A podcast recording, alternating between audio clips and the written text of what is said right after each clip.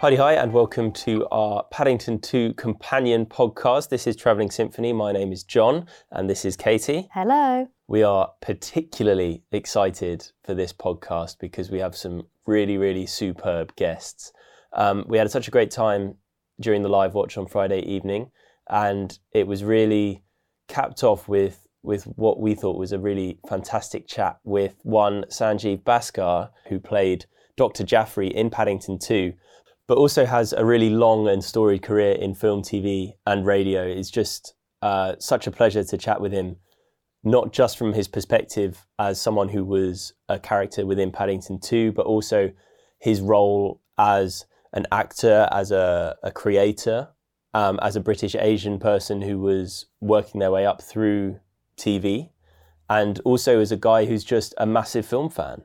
One of our really key aims was we wanted to talk about the issues around the film and immigration in particular because it's such a strong theme throughout. And we were just so lucky to be able to get this perspective from Sanjeev. He just has so much knowledge of film and culture and history, and we spoke about everything from World War II to the British Empire to to film history and the way that films often reflect the eras that they are made, but sometimes in ways you wouldn't necessarily expect. Yeah, it was just such a lovely, enriching chat, and I felt personally like I learned so much from it. So I really hope that everyone else does too. We spoke to him about a live YouTube conversation that Riz Ahmed hosted with Guz Khan and Hasan Minhaj, which we will link to in our podcast description as well because it's really worth watching. And they talked a lot about being Asian in the film and TV industry, the struggles of representation, and also they spoke a lot about uh, Riz Ahmed's album and short film The Long Goodbye, which really chronicles his feelings about the way that his country has changed and the way that he feels the UK is, is breaking up with him. Um, we also had the chance to talk to Josh Hallam from Help Refugees. So it was great to get the chance to also speak to someone who has that perspective from a refugee organisation yeah, it was really great to speak to Josh and hear some of those real world examples that also relate back to Paddington 2. Yeah. First off, we're going to hear from Sanjeev, and we started off by asking him what his experiences were working on the Paddington 2 set. One of the most joyous experiences I've had, actually. Um, a really happy set, incredibly collaborative, just really good fun. I mean, the, I mean, I think everybody loved the first film, so you know the regulars and plus the uh, the neighbors, the new neighbors. Yeah, it was just a really happy set. I mean, I kind of knew quite a few people on it, so I'd worked with a few people and and uh, I'd certainly met a lot of the neighbors before. So Jessica Hynes, I'd worked with Ben Miller. I'd worked with Peter Capaldi. I'd and I worked. I had worked with him um, uh, at that stage. Um, I did mention to Hugh Bonneville that actually, in a really small way, uh, having Hugh Bonneville, Hugh Grant, and myself in it was like a mini Notting Hill reunion. So, I did notice on your IMDb you played Loud Man in Restaurant. So yeah, well, that's you know the film is about a loud, the loud man, man, in the restaurant. In a restaurant, yeah, and there's some other characters that do stuff. Um, so it was really lovely to kind of you know hook up with them uh, as well, and a really funny script, uh, really warm script as well, and I think that's been borne out by the reactions uh, that people have had to the film, but it, it worked on the page. So yeah, just I mean that sounds dull, but it, an absolute delight. You mentioned, you know, the the way that the script comes across and the way that, that the reception has been, and one of the huge themes that that Paddington really drives home is this importance of of community, the power of community, and how important it is to integrate immigrants and refugees into society, and how beneficial they can be to society as a whole. How important do you think that message is you know, at this time, especially, you know, given what everybody's going through. Yeah, it is a really important message. And I think across the two films, I thought it was probably two of the best films that, in a way, defines that relationship of the outsider and the host, you know, this country and, and how we view those people who come from elsewhere. And one of the things with the second film was that the the group of neighbors were deliberately written as quite an international group of people. So within that group, you've got, you know, you've got my accent, and then you've got West African accents, you've got French accents uh, across the the prisoners. You have a whole range of accents there as well, Irish, obviously, with Brendan. The misconceptions that we might have, or the preconceptions, I guess, that we have of the outsider, are kind of really challenged very well in that film, while still being really entertaining and still being really funny. I'm not completely au fait with the books, but I imagine they kind of, it was much more of a surgical point that was being made in the films than the books. We had um, the pleasure of watching the Riz Ahmed, uh, Guz Khan, and Hasan Minhaj mm-hmm. um, live YouTube chat that they had uh, last night, which was Friday night. And within that, they talked quite extensively about uh, Riz's album, The Long Goodbye, and the way that he feels sort of a grieving process of of a nation that is is breaking up with him. We were really interested in just hearing what your your reaction and your perspective was on that that conversation and on the issues that were raised. Uh, Riz's um, album, and particularly the short film that he did, the Long Goodbye film, is is really powerful. I mean, it's a really kind of horrific film, and uh, with some really powerful kind of commentary at the end. It's it's a weird one because uh, I think like two of them, uh, like Guz and Riz. I was born in London and brought up here. And so that notion of never being fully accepted or being fully kind of, em, let alone embraced, is one that I've grown up with. So it, it was interesting. I kind of had a conversation with somebody quite recently about the term white privilege. And he was saying to me that, um, you know, he was white and he said a lot of his friends are not privileged at all. And and I said that you're absolutely right. I'm sure they're not. You know, the, the term white privilege is, requires context. And I said, if you think about, you know, your kind of friends who are not privileged at all, who may be on benefits, who've had terrible upbringings and are still suffering from that, in no way does anybody kind of refer to that situation as privileged at all. But I said, as a really basic bottom line example, I said the difference between me, who I am quite privileged simply because I'm doing for a living what I love. And so that's a privilege in itself. And have managed incredibly to have a career is that the difference between me and that person, that friend who has no money and terrible upbringing and his marriage is broken up and he can't access his, his kids, is that I said, unlike him, I can still and do still get told to piss off back to my own country. I said that that is a basic bottom level thing, but I said it needs to be contextualized. And so it's it's really easy to throw terms like white privilege around without that kind of quite important context. So that notion of being kind of an outsider is also something linking back to what Riz and Guz and Hasan were talking about, is that it can also be a, an asset because it gives you a viewpoint and an experience that you can then channel, you know, into your work or if you happen to be creative. And I think that certainly for me, everything that I've been involved in creating in terms of TV programs and stuff has dealt with those misconceptions or playing with that, you know, difference of perception. So it, it can be an asset, but that's kind of balanced off against those kids who maybe don't have that outlet and are told to kind of piss off to their own countries from the age of four, five, six, and they don't have a creative outlet or, or uh, the opportunities perhaps to uh, express themselves in any other way. And so that, you know, that can be incredibly damaging. I mean, it's damaging communally, it's damaging to all of us. You know, it's one of those questions that whenever I've been asked about uh, representation and diversity in this country, for me, those words are not limited to uh, race or color. It's also about gender and it's also about the regions of the country. And one of the problems I think that there has been is that until we collectively decide that all of those stories are our stories, there'll always be someone else's. And so that just reinforces the us and them thing. So, as a, as a lover of film, for me, um, growing up, a film from South Korea, for instance, never felt like it wasn't my story or it couldn't be my story. And in fact, anybody who kind of loves films, that's the way you get into it. You, there's a point at which you stop thinking it's about someone else. And it's when you kind of, you know, engage with and relate to the characters, which is which is good storytelling. So I think, you know, here that notion of kind of if it's if it's told from a female perspective, that as a male, it's not part of my story is part of the challenge that comes up. It's just easier with race because people have different names and they're shaded differently. yeah, it's it's obviously it's a visually distinctive feature, so it's it's very easy to, like you say, to just categorize rather than really go into the nuance of it. And like you say, there are many different people with many different stories. Everyone has at some point experienced some level of prejudice, injustice, you know. But and obviously, we're not saying it's all to the same degree.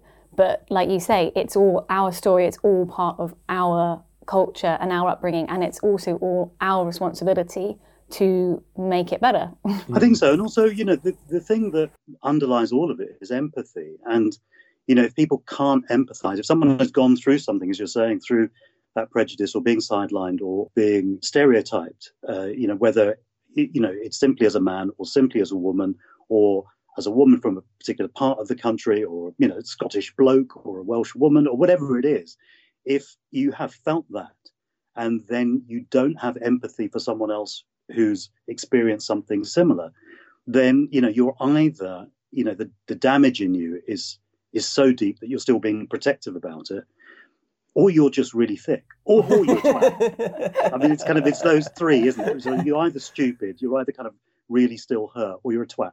So it's, um, it's, the only three options, really. Yeah. I, I, can't think of a fourth, but. Uh, That's definitely true. You, you mentioned a little bit about you know the the TV shows that you've created, and you could make a very strong case that you paved the way for people like Guz Khan to create shows like Man Like Mobeen. And do you feel like the TV industry in in the UK has moved on somewhat from when you were trying to get your TV show started? And, and what were your experiences of trying to get your shows on the air?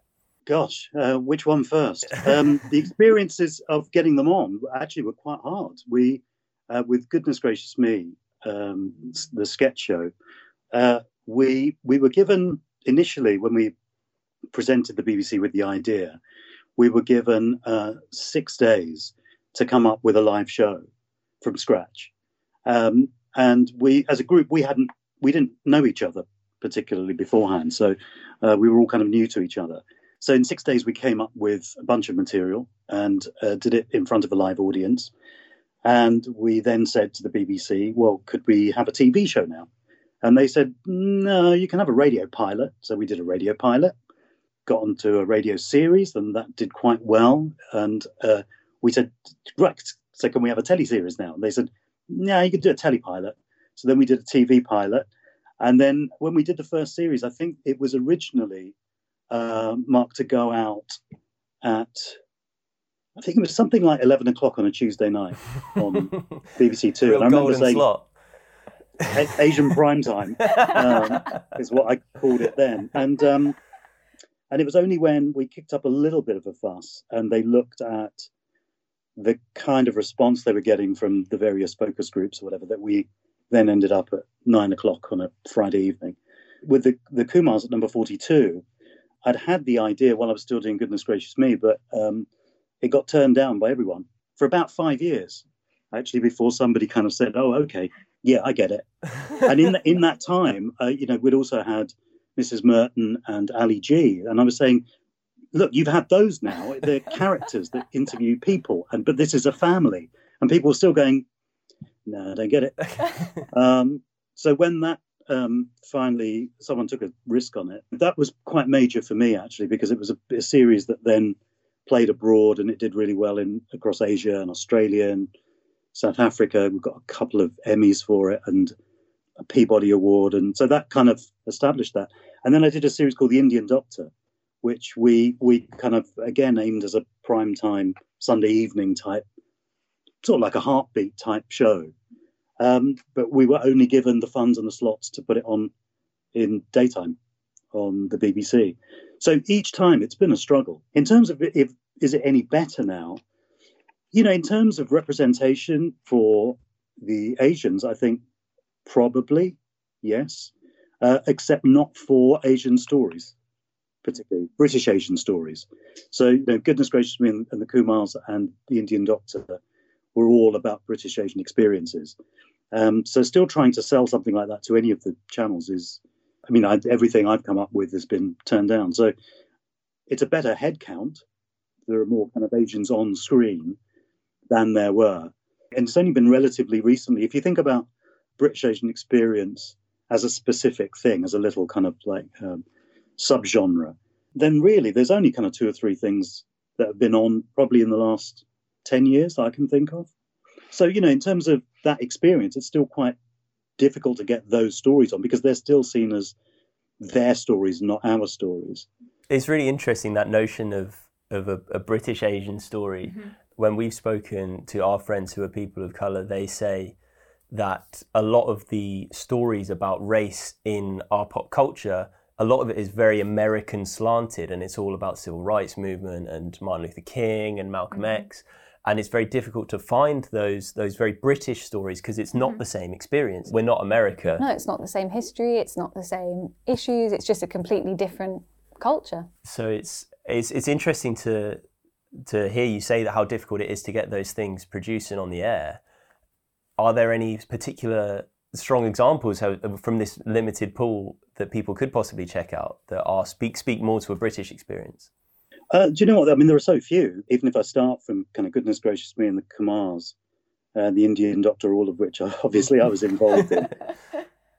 Uh, but you know, whether it's man Mo- like Mobeen or it's people who just do nothing, um, Citizen Khan, I suppose, to a certain extent, um, comes into that category.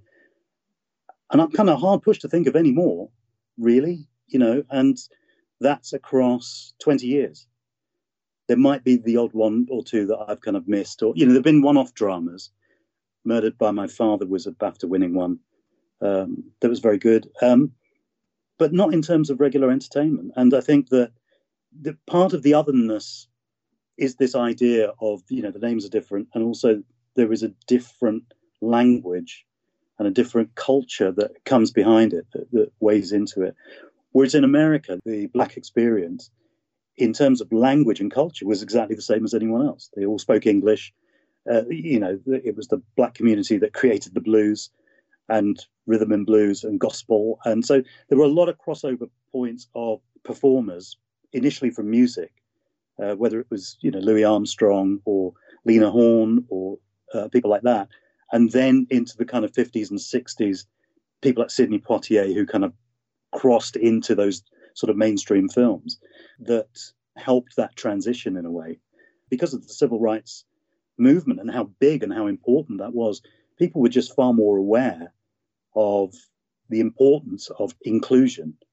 And I think so, you know, that, that, that was something that kind of then happened across the 60s and 70s and 80s into the point, you know, you, what you need are those people who kind of break through. So there's a point at which nobody says black actor Will Smith because he's just too. But do you know what I mean? He kind of yeah. crosses over the. You don't have to explain his presence anymore because he, Denzel Washington, you know, people like that are just mainstream stars.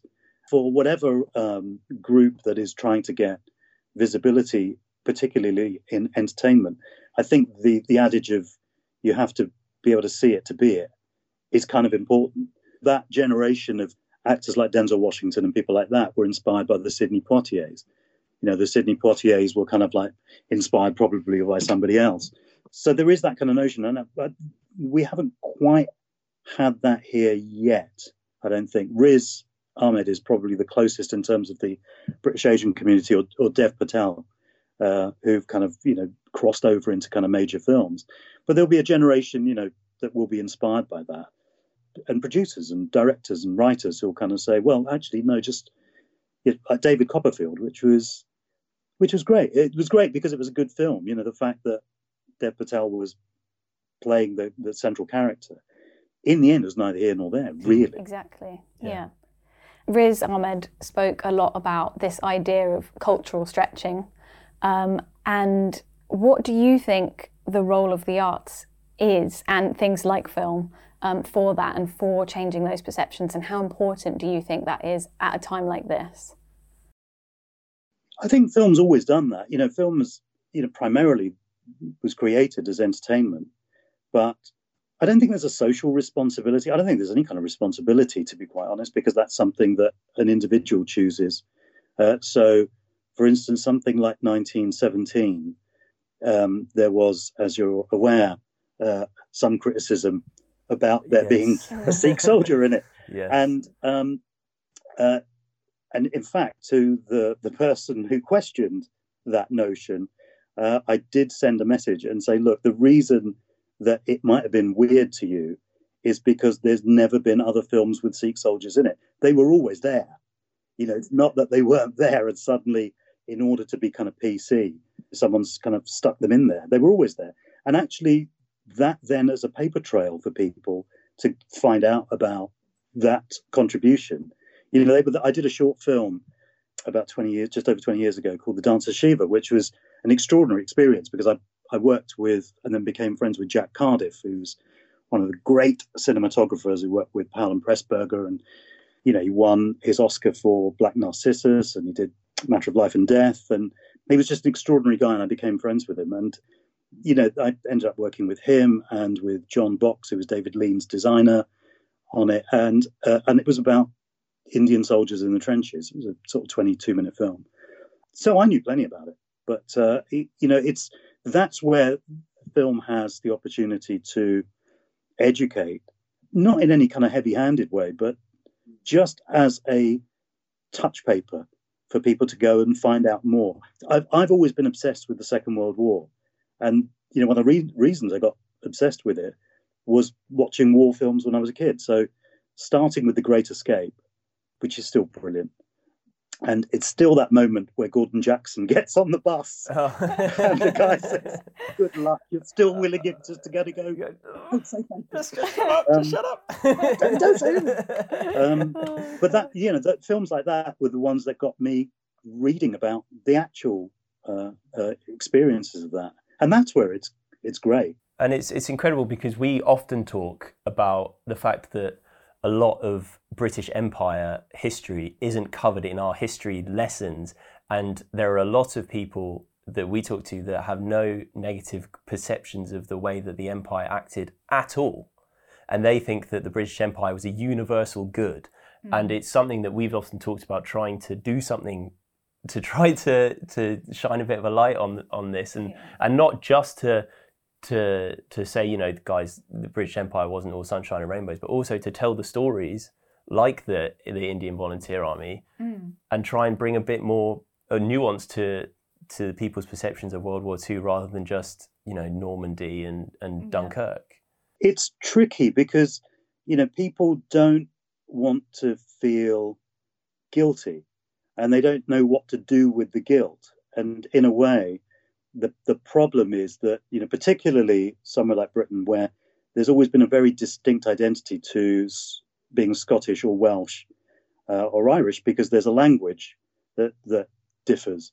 Um, but those notions of defining what Englishness is, is, is quite hard. And the problem with, for a lot of people, is that if you do that, then go into the empire, the big dramatic stuff is going to be terrible extraordinarily as well that this tiny little kind of island then went off and nicked a whole bunch of countries around the world, which is which is extraordinary in itself. But as ever, you know, it was never a, a, an exercise in kind of humility. It was all about conquest. You know, it's exactly what the Spanish were doing to South America and Central America, and the French were doing in, in various parts, you know, Indochina and bits of Africa. And so it was this battle between three or four European countries to actually control and get assets of whatever kind. That's the way it is. Now, the thing is, you know, I don't hold anybody I know responsible for that. But at, at, particularly at this time, when when people are scrabbling to find some sort of pride in their past, you do get the situation with Brexit, where no doubt there are a lot of people who voted for it for their own sound reasons. But there are also a bunch of people who kind of voted on it on the basis of empire. You know, it's it's like people who still will invoke, "We didn't fight the Nazis," because, and you got to go, "You didn't fight the Nazis at all.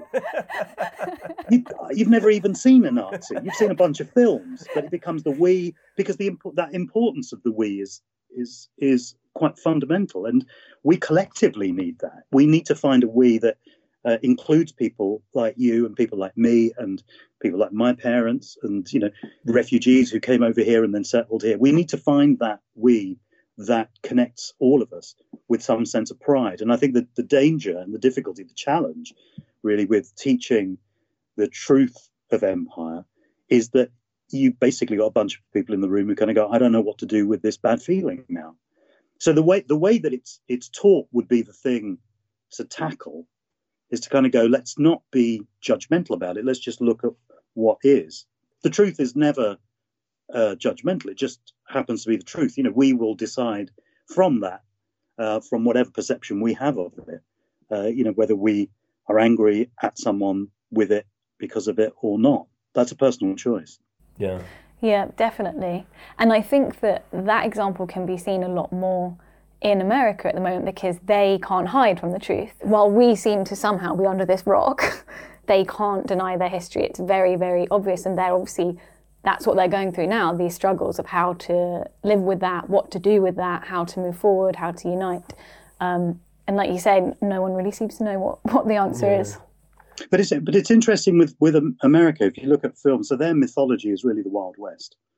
You know, it's it's breaking free from Britain as a colonial power and uh, the Wild West.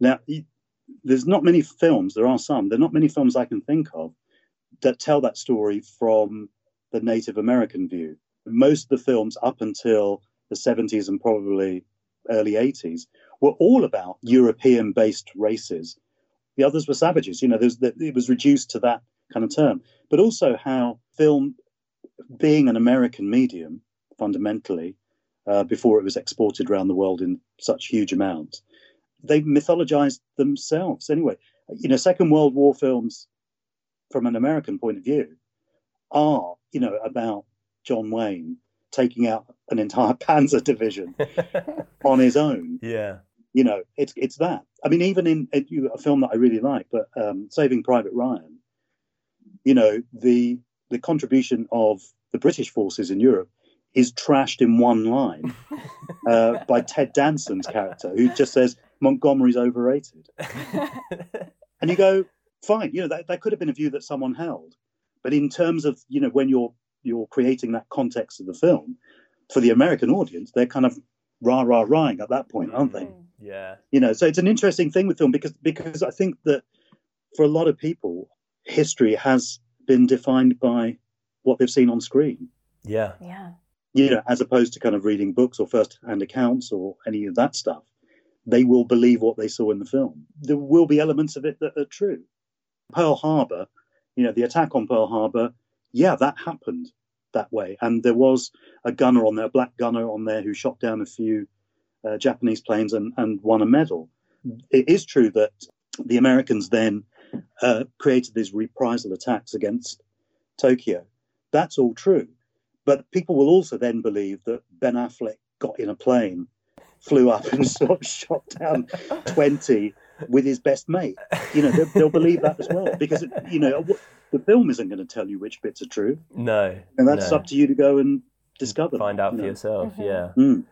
Yeah, and also what films can do that often you wouldn't get if it was just looking at the facts is you get the story, but you get the emotional connection to the characters, what they must have been going through, and you, that yeah, that empathy that we talked about before. That really you can't get that elsewhere in film. We just said we watched Paddington twice this week, once as a prep and once with the group cried both times, even though it was three days apart. That end scene, it still gets you. You just can't get that with anything no, else. I don't no, think. no, it's true. I have to say that uh, in the original script, there were about three endings. We we shot two different endings uh, that weren't used, but in the original script, uh, from memory, the last shot was of Paddington and Aunt Lucy uh, sitting on a roof chatting as the, the there's a street party below in in the snow.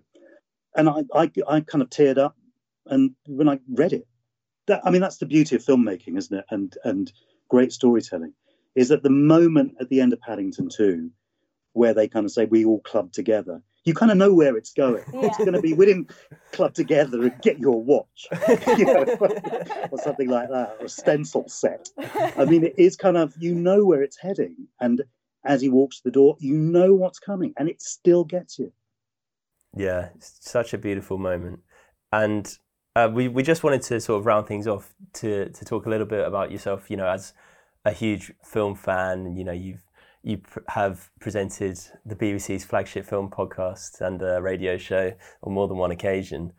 This uh, coronavirus isolation situation that everyone's going through is going to give people a lot of opportunities to sit at home and watch some films.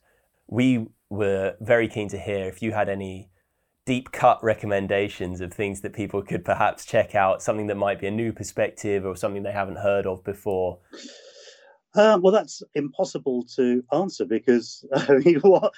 I mean, I could, you know, what genre of films do people like? I mean, mm. it's, I, you know, as a family, um, we have just, you know, we've got one old person staying in our house, and I've got my kid, and the films that we have watched over the last week, actually, which have been a joy to watch, have been the Harry Potter series in sequence, and there's something incredibly moving, actually about seeing, you know, the three main characters in it uh, at aged eight, and then age eighteen.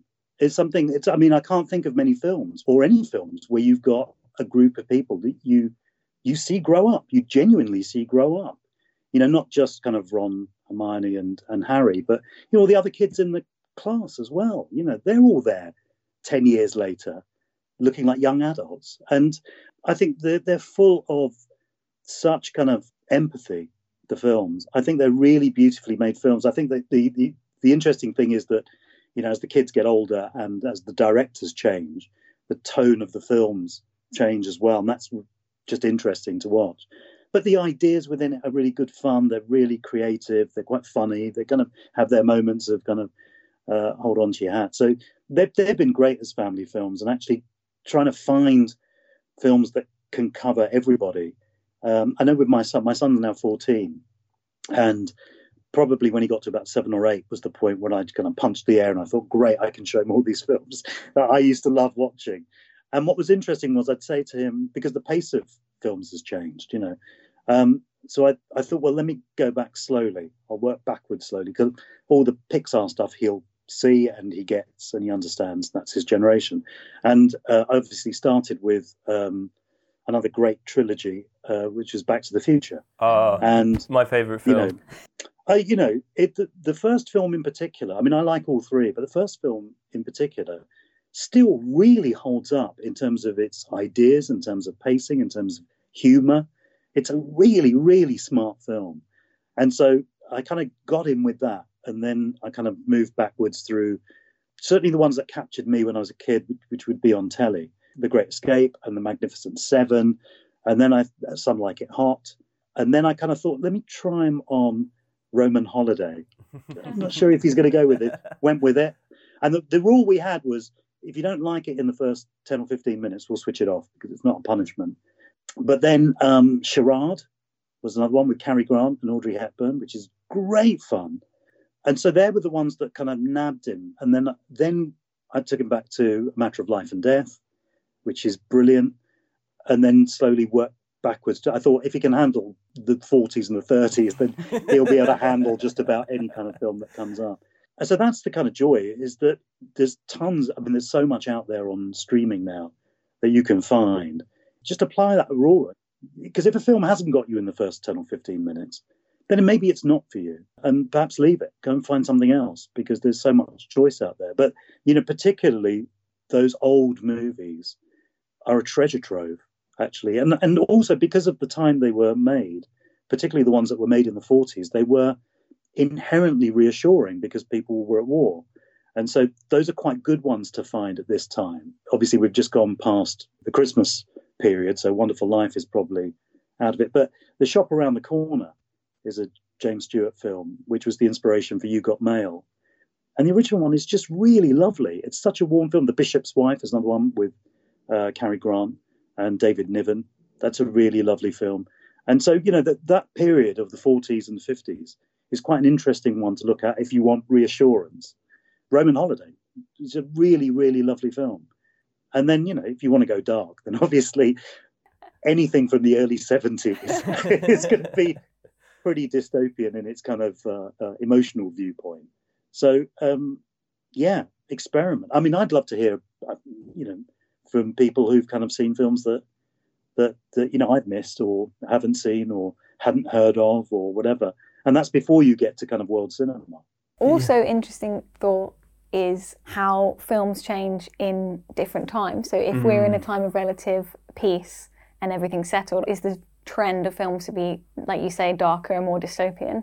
And when we're in war or difficult times, do we have more? Yeah, is it sort of like the inverse of what you might expect? exactly? Well, it's interesting, isn't it? Because the, you know the films of the late fifties, uh, so many of them were preoccupied with kind of nuclear warfare, and you've got you know classics like Doctor Strangelove, which deal with it directly. But all those kind of Godzilla type movies, you know, the them and you know Giant Ants was all about that fear of nuclear proliferation, but also came at the time where youth culture, sort through rock and roll and Elvis and people like that, James Dean had been defined in a different way. So a lot of those 60s films about youth culture are kind of interesting because that takes time to shift. The end of the 60s where you had the kind of, you know, the Bonnie and Clydes and, and stuff like that is is a change of gear again in terms of, you know, how young people are perceived and how, you know, good and bad is perceived and, and stuff like that. So it's interesting by genre because I think also they reflect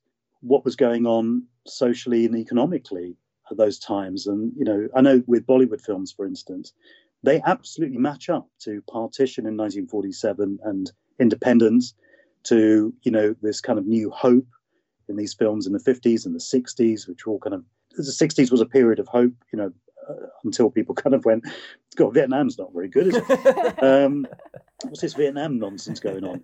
Um, so you know, there, there's those are interesting parallels that that always kind of happen, and you know, the same way that the '80s, uh, the early '80s particularly, you know, the notion of the the hero changed from you know the, the Al Pacinos of the early '70s, not sort of you know necessarily pin-ups, blah blah blah, and then it's Schwarzenegger and Stallone until you get to the end of the '80s when Die Hard comes out and it's back to a norm, more normal person being heroic. I think they're just really interesting trends to follow.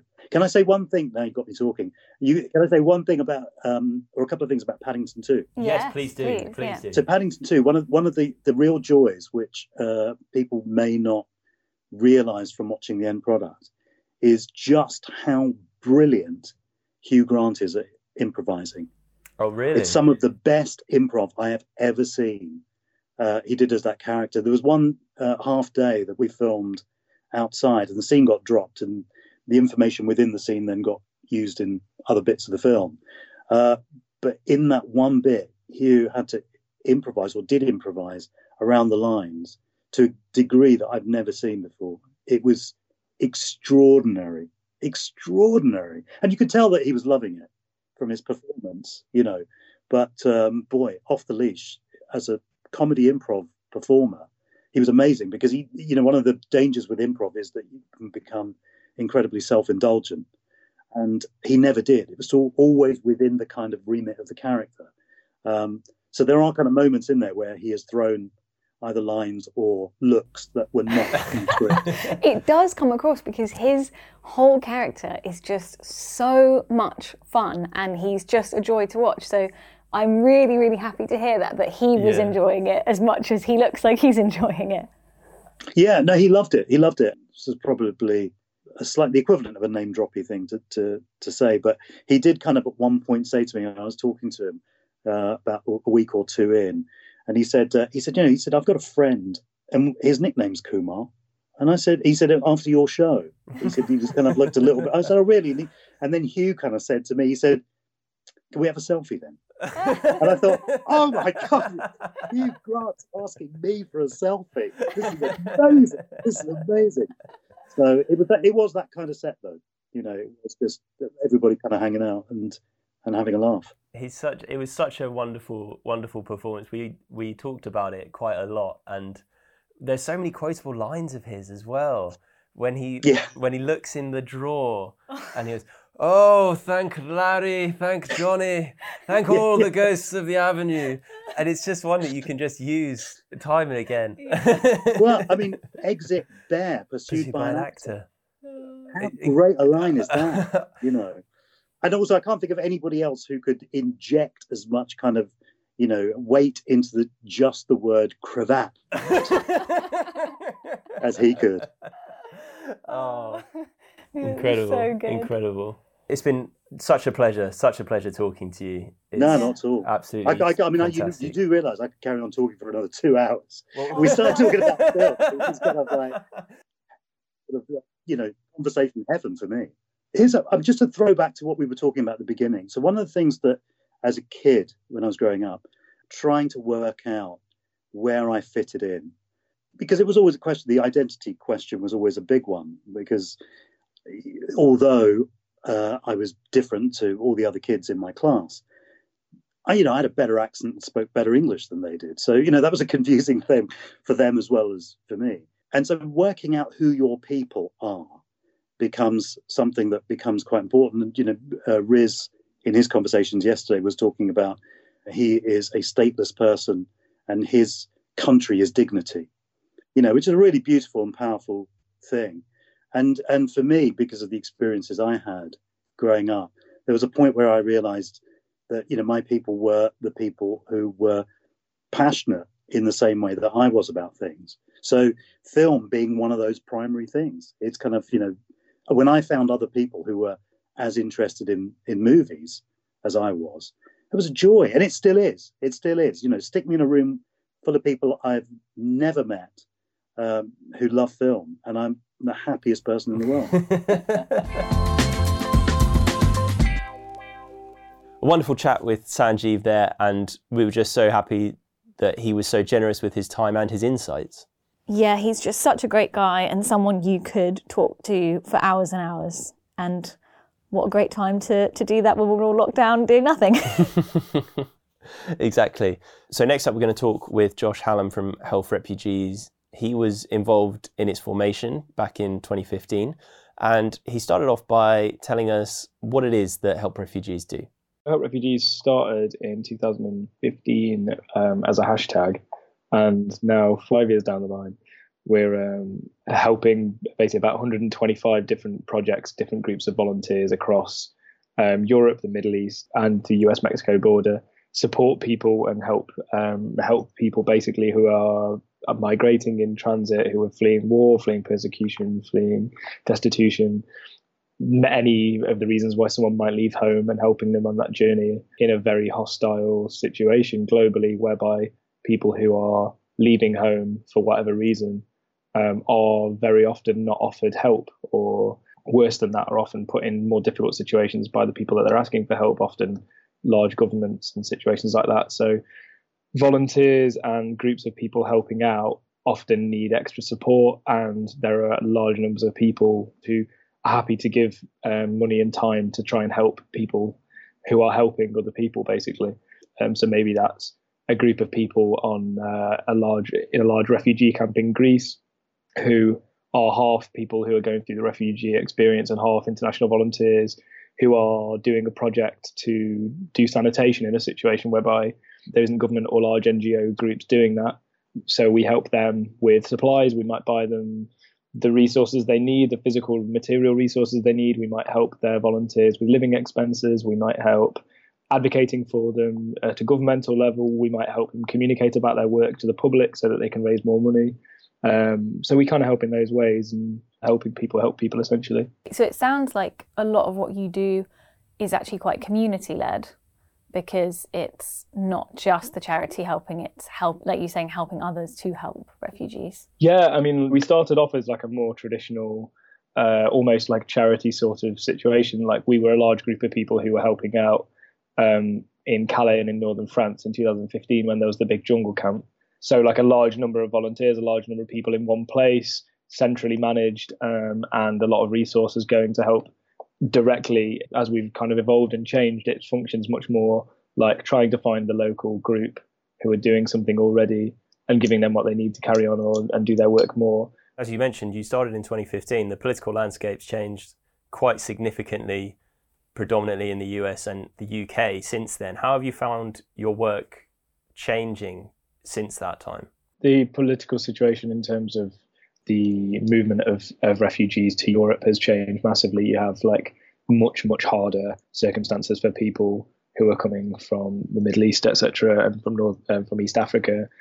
politics changing as well, people's political wills and political sort of views changing. So you have more shifts right wing across Europe um, and the US, of course. So you equally have the swinging of the pendulum the other way. You have an enormous amount of people who don't feel that those governments represent them um, and who are very active supporters because of that. Um, so we have like a huge amount of people who aren't happy with the way that the UK treats people in terms of the hostile environment, for example, who are actively getting involved to counter that. And this is like a way that people can get involved. I mean, choose love. Choose love is the is the perfect analogy and the perfect um, symbol for it. I think that a lot of the politics since 2015 has been people choosing division and people choosing fear, essentially. And I feel like we provide um, and are part of a community of people who are choosing the opposite of that and being and yeah, and essentially choosing love as opposed to division. I think we are a counterbalance to that politics in some ways. The film Paddington 2, it may sound a child's oriented film, but there are a lot of really strong messages in there, particularly about welcoming immigrants and refugees into communities and the importance of having a positive community atmosphere. What's your experience of that and that sort of community building aspect? The hostile environment and the policies that are in place drive that wedge and make the connection between people who are trying to settle in the UK and people who are already settled in the UK slightly more difficult. And that's unnatural uh, because people will just naturally form connections with each other, and those communities will form if if those restrictions aren't in place. It's a really really good and important thing to focus on because unfortunately there are forces that are pushing against that. If you if you like look at the situation we're in right now with COVID nineteen and the situation that we're in NHS wise, like the enormous amount of people who are saving people's lives right now are people who might not have been born in the UK. But there's just far there's thousands and thousands more ways that people who weren't born in the UK affect positively our communities in our situations. Like the some many of the COVID nineteen mutual aid groups that have set up um, of people dropping off shopping for their neighbours or ringing up old people and you know making sure that people are kind of okay in their communities. Like at least I know at least a few of them have been set up by settled refugees. Um, an amazing person who we partner with a lot, um, a guy, um, he's a Syrian refugee called uh, Imad. He he's an ambassador for Help Refugees and has done. We do a lot of work with him as well. He spends a lot of his time raising money for for charity and a lot of money raising money for refugees by running uh, pop up food stores and things like this. He's a bit of a celebrity in the falafel world. On day one, before before most of these community aid groups were set up, he was driving around East London dropping shopping off for people. You know, like, and this is someone who's only lived in the UK a handful of years and has incredibly strong roots in his local community because of the sort of person that he is in that way. And I think we really, really sadly miss a trick when um, the sort of hostile environment is allowed to separate people from the amazing connections that they could form. If people are forced into relying on charities and relying on food banks, etc., because of um, them not having rights to public funds or them not having the right to work, they can't make workmates. They can't make mates at the supermarket. They can't make they can't form those connections that protect us all and are showing right now to be incredibly protective against crises. Like you need to know your neighbours, and it's a real it's a real missed opportunity for people with such diverse um, and interesting like life experiences and who can be part of that to not be part of that. And it's such a waste, I think. I wanted to ask you what people can do in order to help um, refugees, as your your your uh, organisation name would suggest during these these really difficult times when most of us to be honest are going to be stuck in our homes for for 95 99% of the day. Social isolation is huge. Like so many people who basically are refugees or asylum seekers or in any of that situation will be in isolation. Those who are in accommodation will often like be alone or in some sort of situation of loneliness. So getting involved with groups who are supporting there's groups popping up like the mutual aid groups as well as other associations who are popping up to support people in that sort of situation so I know in Hackney there's a group. It provides an example of like a group that is setting up and fundraising and doing like deliveries of food and supplies for people who are in that situation.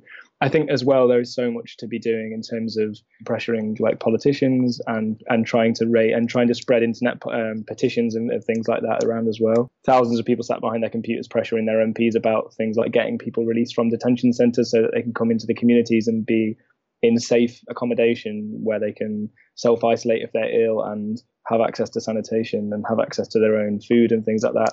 Um, there's a lot of things going on around refugees and people who are sadly forced to live on the streets or forced to live on charity kindness because they don't have access to public funds or the right to work. This was always something that people were campaigning on, but right now it's something that people are campaigning on tooth and nail because it's become even more threatening and even more um, dangerous, essentially, as we're in this situation whereby a lot of those services have started to be suspended.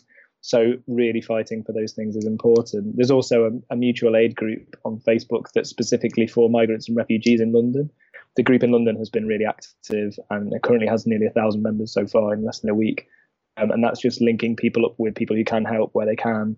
There's some amazing resources that are being made as well by um, the COVID 19 mutual aid group um, and refugee assisting associations about like how to safely help someone who's like in a situation like this what sort of things you need to think about in terms of people's um, legal status and people's document status. So there's loads of resources on that. I'd like recommend people check out the COVID nineteen um, mutual aid group for for um, for London for refugees and migrants. That's you can find that on Facebook and stuff. So great, don't you think, to get a real world perspective of of the work that people do and how much important work still can be done, even though we're all locked down in our own homes. And it really did give some insights there into what it's like to be a refugee and also what Josh means when he describes this hostile environment that you know creates barriers for people being able to form those community connections. That's not something i'd ever actually really thought much about. So it goes to show how important it is for us to be the ones to make the effort to create those connections with people who may not be able to do that themselves so that's just about it for our Paddington 2 companion podcast. We hope you enjoyed listening to those conversations. Don't forget that we will be hosting our next live watch along on Friday evening, and we will be speaking to you guys on Instagram as we do a poll for which film we should choose.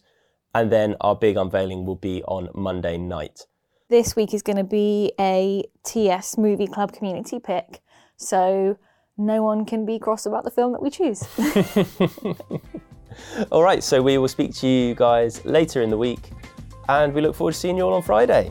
Bye. Bye. Bye. Bye. Bye. Bye. Bye. Bye. Bye. Bye. Bye.